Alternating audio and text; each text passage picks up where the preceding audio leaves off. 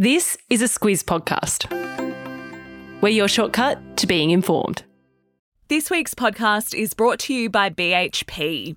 Copper is a big deal in the energy transition because it's used to make electric vehicles, wind turbines, and solar panels. When it comes to producing copper responsibly, it's happening now at BHP. Good morning, I'm Alex Ty. And I'm Alice Dempster. It's Monday, the 18th of September. In your squiz today, Russell Brand denies rape allegations. The death toll in Derna jumps. Farewell to Ron Barassi. And Hugh Jackman divorces. This is your squiz today. The comedian and alternative media star Russell Brand has been accused of rape by four women in a joint investigation by three media outlets in the UK. Brand had preemptively denied the allegations via his social media channels at the end of last week, saying that his relationships were absolutely always consensual. And if you're thinking that Russell Brand's name sounds familiar, he was a huge star back in the 2000s and into the 2010s. He started out as a comedian before he scored some presenter gigs at the BBC and Channel 4. He also went on to star in some Hollywood films and he was briefly married to pop star Katy Perry. That was around the time of Brand's peak fame between 2006 and 2013. And it's also when the four women alleged that he sexually assaulted them. And those allegations include that one of the women was 16 at the time. The women have also accused him of emotional abuse, harassment, and bullying. Now, in recent years, Brand has pivoted from being a media star into an online podcaster and wellness guru with some let's say, conspiracy adjacent views. So when he made his preemptive denial on social media, he was able to broadcast that to his 4 million Instagram followers, 2 million TikTok fans, and 6.6 million YouTube subscribers. Yeah, and he also claimed that the allegations are an attempt by the media to shut down an alternative voice, but he hasn't given any evidence for that. Brand is in the middle of a live tour at the moment, and he performed on Saturday night UK time. That was just hours after these allegations were published, but he received a standing ovation from fans at the end of that show. As for what happens now, Alex, reports haven't said whether the women who made those allegations are going to launch legal proceedings against Brand, so we're not sure on that yet. On that, the Metropolitan Police in London said that they are aware of media reporting on a series of allegations of sexual assault, but had not received any reports yet. Alice, we talked last week about those enormous floods in Libya which washed away whole suburbs and villages. Now the death toll has risen to more than 11,300 people. Yeah, that figure came from the UN. It updated the death toll over the weekend, Alex.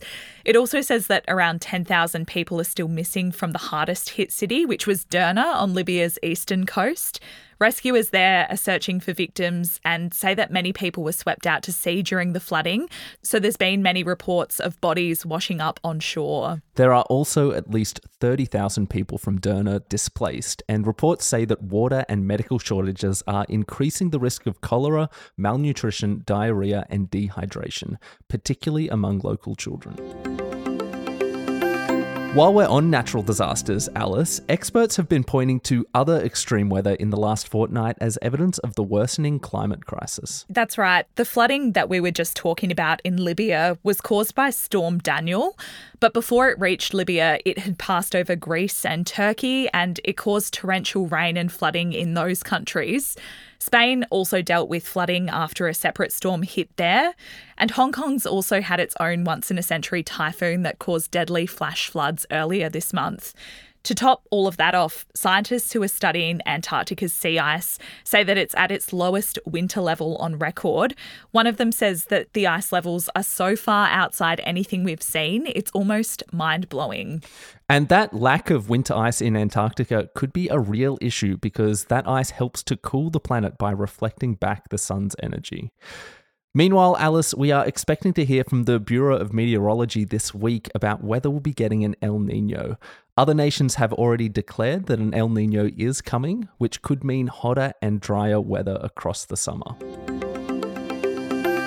The AFL icon Ron Barassi has died, and his family has been offered a state funeral to recognise the legendary football player and coach. Yeah, Victorian Premier Dan Andrews paid tribute when he announced that offer yesterday.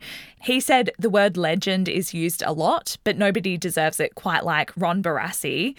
Barassi was a star player for the Melbourne Football Club in the 1950s and he went on to play for Carlton in the 1960s.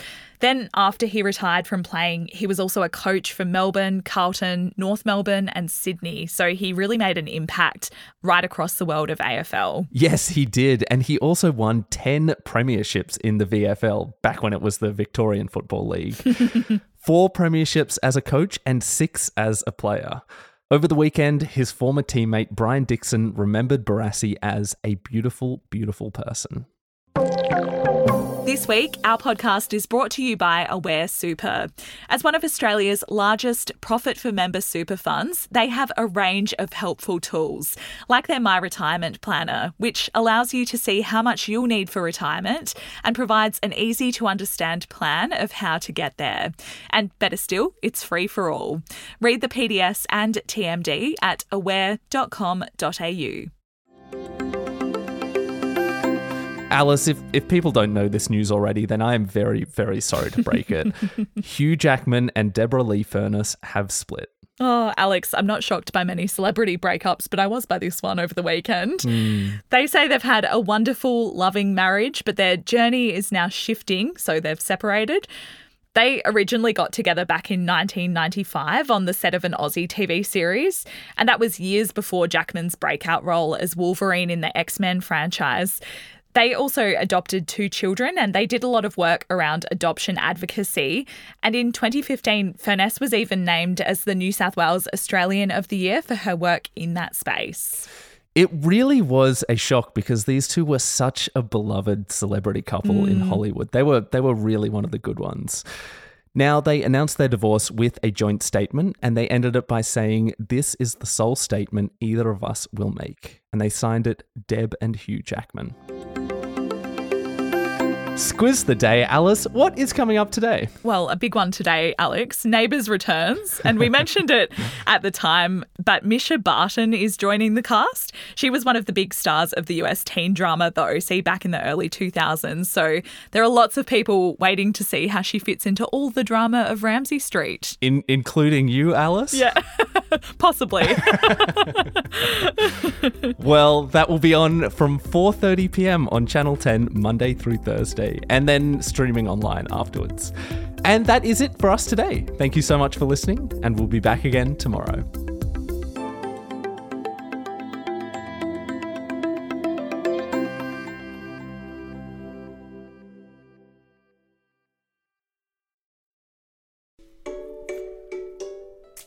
Hello, it's Bryce here from Squiz Kids.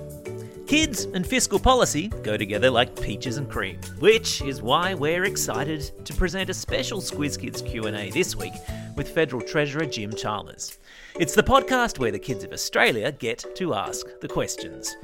Tune in to Squiz Kids today to find out how the notorious BIG has helped shape next week's budget, why the Treasurer considers himself more of a three pointer than a slam dunker, and why his toenails will be painted with glitter nail polish next Tuesday when he stands in Parliament to hand down the budget. Plus, there's a cheeky question in there about his leadership ambition. All part of our mission to engage kids in the wider news agenda. Check it out in the Squiz Kids podcast feed or via squizkids.com.au.